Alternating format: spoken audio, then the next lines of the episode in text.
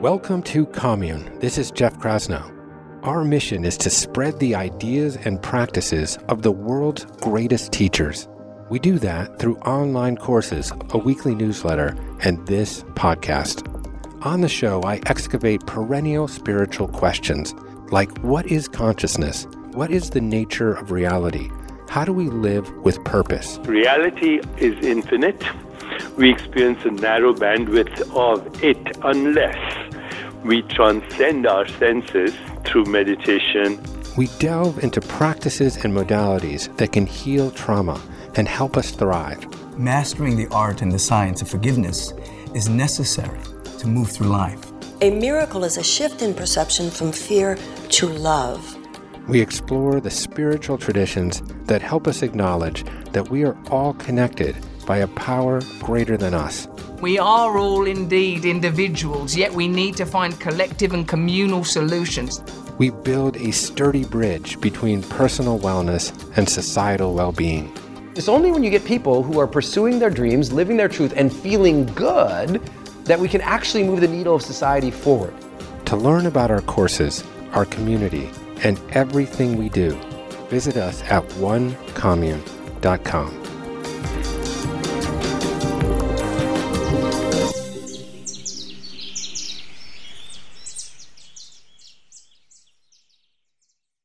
Welcome to the Commune Podcast. This is Jeff Krasno.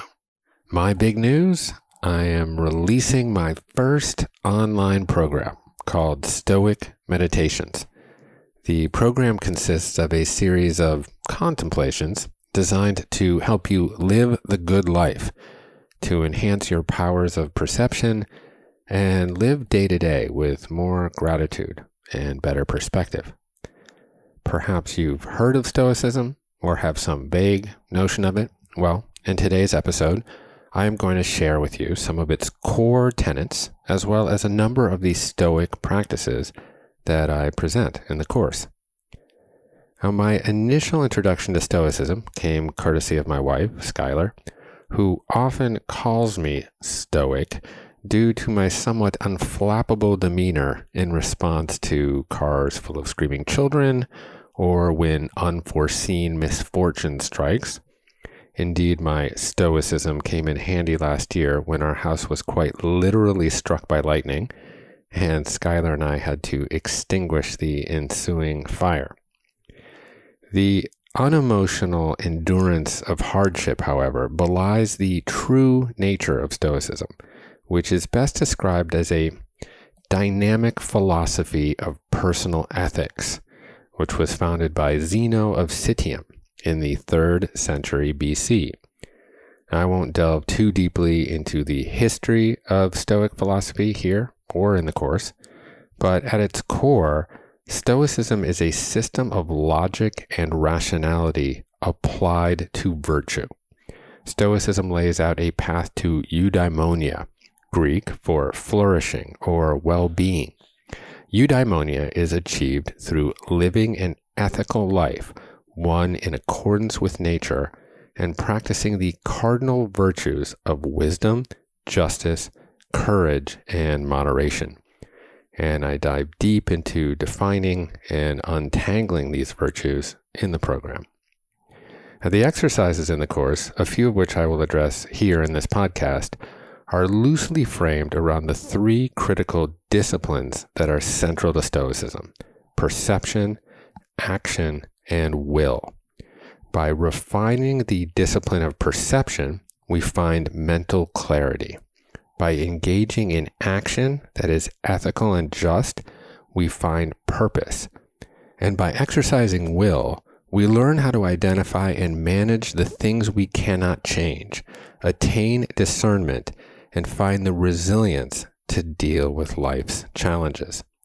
Now, Stoicism is rife with aphorisms, often derived from the oratory and screeds of the three most famous Stoics Seneca, Epictetus, and Marcus Aurelius. In fact, the repetitive recitation of these aphorisms is part of instilling the Stoic ethos. So, the program and Stoicism in general are laced with wise maxims that can serve as mantras. Sometimes I find it helpful to repeat these adages quietly to myself to establish neural networks around them. The feeling of them begins to sink in through their repetition. Stoic meditations are more like active contemplations versus Buddhist mindfulness practices like Vipassana. While meditation should not be confused with the cessation of thought, one of its goals is to tame the monkey mind, the notion that branches are thoughts and you are just swinging wildly from one to another, like a frantic primate. Now, I think we can all point to moments where we feel a lot of cognitive chaos. Now, meditation can reduce and slow down the number of cars on your mental highway such that you can simply witness each thought appear and disappear without assigning it any valence or salience. Stoic practices are much more about concentrated attention onto one idea or thought, such that a positive emotional state arises. Now, on the surface, many Stoic contemplations can appear grim and morose in nature. Generally, humans feel a certain uneasiness in reflecting on their own mortality or imagining the loss of something treasured. We're just not trained to emotionally confront death or loss or grief. If anything, we're taught to ignore thoughts that elicit discomfort. But of course, at some juncture, we are forced to confront them. Now, some people refer to Stoic practices as negative visualizations. I consider them perspective enhancements, for in the process of untangling these thought experiments, a very clear and galvanizing perspective on life emerges. You really begin to focus on what makes life worthwhile in the first place. And this remembrance begins to punctuate your life through the behaviors you start to adopt. While I do suggest engaging in the Stoic practices in a quiet place where you can focus, you don't have to get too sanctimonious about constructing a crystal laden puja or buying the right frankincense. You can practice these contemplations on a plane or in a taxi or while you wait in line at the grocery store. Personally, I love walking and working through Stoic practices. In the end, you don't want these ideas to simply be confined to your sacred time. You want them integrated into your quotidian life, to internalize them as part of your character or subconscious. Marcus Aurelius penned this exhortation in his famous personal writings known as Meditations. This is the mark of perfection of character, to spend each day as if it were your last, without frenzy, laziness, or any pretending. So, in this spirit, let's get into some of the practices.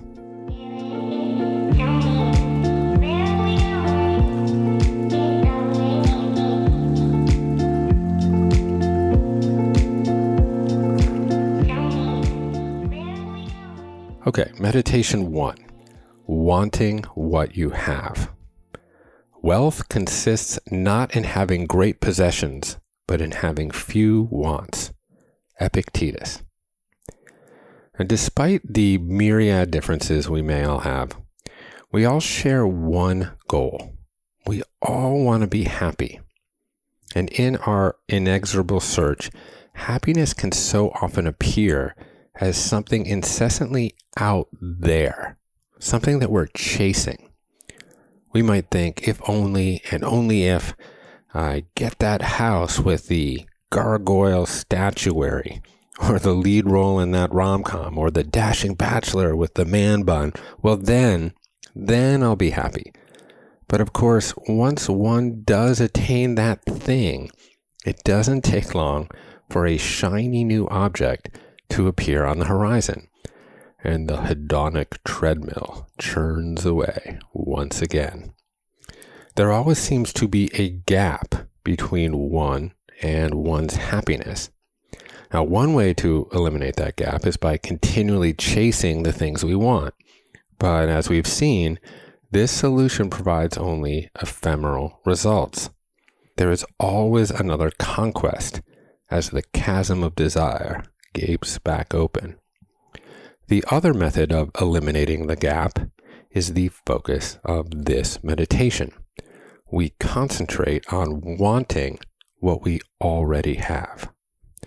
Now, one way to do this is by envisioning something that you cherish that you currently have. Now, this could be a job or a family heirloom or even a loved one. And then imagine losing it or him or her.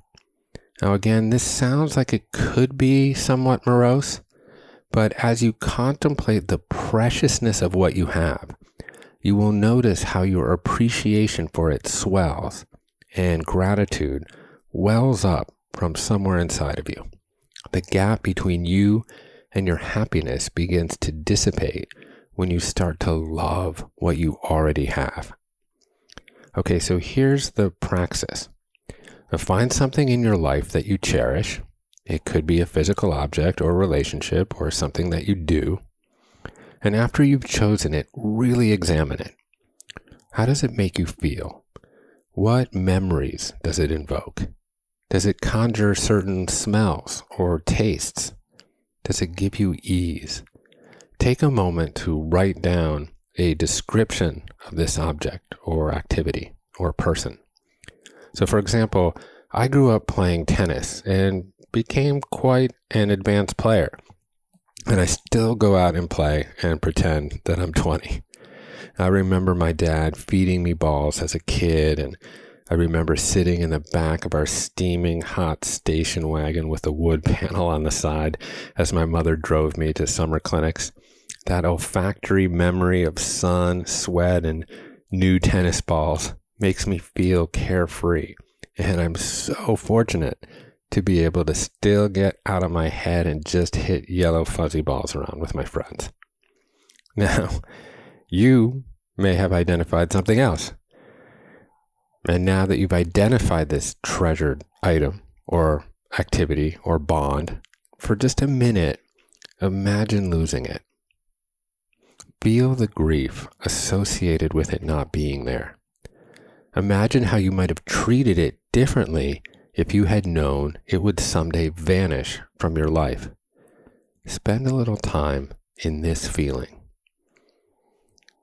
Now, eventually bring yourself back to the triumphant reality that this thing remains present to you. Now, how will you cherish it now? How will you nurture it? Notice the gratitude that you feel for it. Notice how happy you are when you want something that you already have. He is a wise man who does not grieve for the things he has not but rejoices for those which he has. Epictetus. Okay, the next meditation is titled Knowing What You Can Control. Stoicism's discipline of will addresses our attitude to things that are outside our control. Now, Stoicism has influenced many religious and philosophical traditions, including modern Christian thought. The Serenity Prayer written by the American theologian Reinhold Niebuhr, encapsulates many core tenets of the Stoic philosophy. God grant me the serenity to accept the things I cannot change, the courage to change the things I can, and the wisdom to know the difference. According to Stoicism, we don't control the world around us, only how we respond. Of course, we all want to influence the world in which we live in a manner that promotes well being. And the best way to do this, the Stoics would argue, would be by living a life of virtue. In other words, to concentrate on your own actions. Now, Marcus Aurelius wrote, You take things you don't control and you define them as good or bad. And so, of course, when the bad things happen or the good ones don't, you blame the gods and feel hatred for the people responsible, or those who you decide to make responsible. Much of our bad behavior stems from trying to apply those criteria. If we limited good and bad to our own actions, we'd have no call to challenge God or to treat other people as enemies. So, until we miraculously reify utopia, there will always be unfairness and cruelty. Witnessing or experiencing unscrupulous behavior can trigger emotions like anger and indignation. And while resentment can be motivating at times, chronic anger will degrade your health and your capacity for good discernment. Now, when you are angry, your amygdala, this small almond shaped cluster of neurons in the medial temporal lobe of your brain, becomes activated. The amygdala is famously associated with fight or flight, your body's involuntary response to external threat. Amygdala activation triggers the release of cortisol, a neuromodulator that heightens alertness. This had a lot of utility on the Serengeti. However, protracted anger, or what I sometimes call amygdala hijack, can lead to a chronic release of cortisol, which can heighten blood glucose levels and cause dysbiosis in the gut. Amygdala hijack also mortgages one's ability to leverage the prefrontal cortex, the brain's locus of reason. And remember, when you feel angry, you are the one experiencing the discomfort. The instigator of your anger is off bowling or drinking pints at the pub. So instead of focusing on the purveyor of the injustice, concentrate on your own actions such that they are wise, just, courageous, and moderate. Okay, let's get into the practice. Now think about going outside into the freezing cold. While the bitter temperature elicits discomfort, you are keenly aware that you do not control nature's thermostat. So you put on a sweater and a knit hat and you feel more at ease. You've exercised a simple form of perception, action, and will. Now, take a moment and meditate on a circumstance in your life that provokes a negative emotion or a negative judgment. Perhaps you've been betrayed by someone for whom you cared, or you're enraged by the unseemly behavior of a public figure. Perhaps you have suffered from a traumatic event in your childhood. And maybe you've spent nights tossing and turning, furtively plotting revenge. Perhaps you've clutched the ember of vengeance, waiting for just the right moment to throw it. But now you realize all that time it was you that was getting burned. The unethical actions of others are often like that bitter cold. You have no influence over them, but you can control your response. Marcus Aurelius said, Waste no more time arguing what a good man should be. Be one. We cannot change the past deeds of others, but we can influence the future by taking action within our own lives in the present moment. Now, think of a big circle that consists of all of life's vicissitudes the good, the bad, the pleasurable, and hurtful. And within that space, there's a smaller circle labeled Things I Can Control. Focus your will on the actions that address the contents of that smaller circle. As Aurelius wrote, be tolerant with others and strict with yourself. Okay, the last Stoic practice that I'll share with you here is known as memento mori. In his Meditations, Marcus Aurelius wrote, You could leave life right now. Let that determine what you do and say and think. Now, memento mori is the practice of acknowledging your mortality, or literally, remembering death. Now, this practice is central to numerous philosophical and spiritual traditions, including, but not limited to Stoicism. In Buddhism, for example, there is a practice known as Maranasati, Sanskrit for mindfulness of death. The 11th century Buddhist scholar Atisha developed contemplations specifically focused on death awareness. These meditations concentrated on death's inevitability, its unpredictability, and its many causes, and remind us that at the time of death, our material resources are of little use, and even our loved ones cannot keep us from passing. In Greek antiquity, the philosopher Democritus built perspective and resilience by literally going into solitude and frequenting tombs. There is even an entire genre of 17th century art called vanitas that is designed to remind the viewer of their own mortality.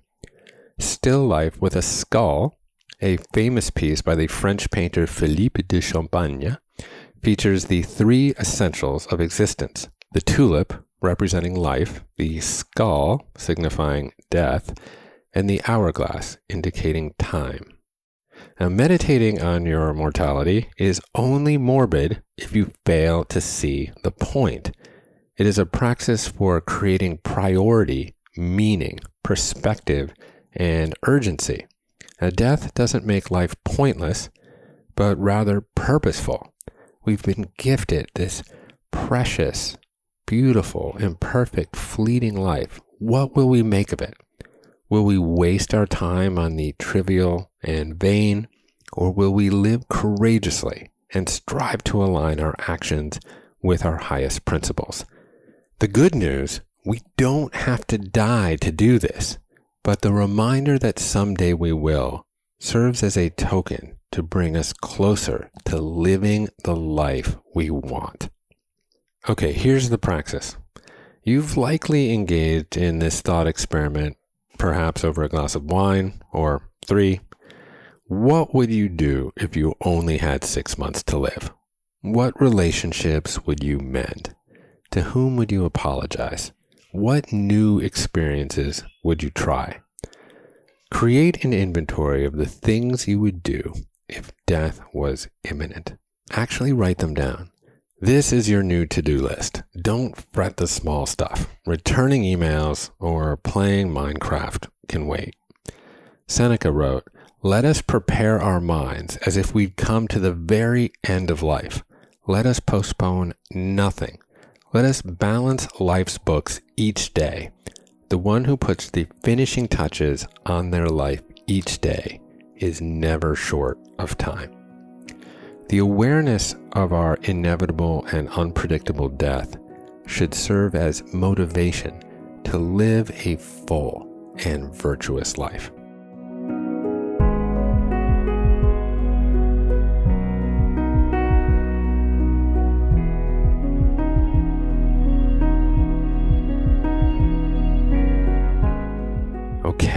I hope you enjoyed this soliloquy on Stoicism and a sneak peek into my program, Stoic Meditations.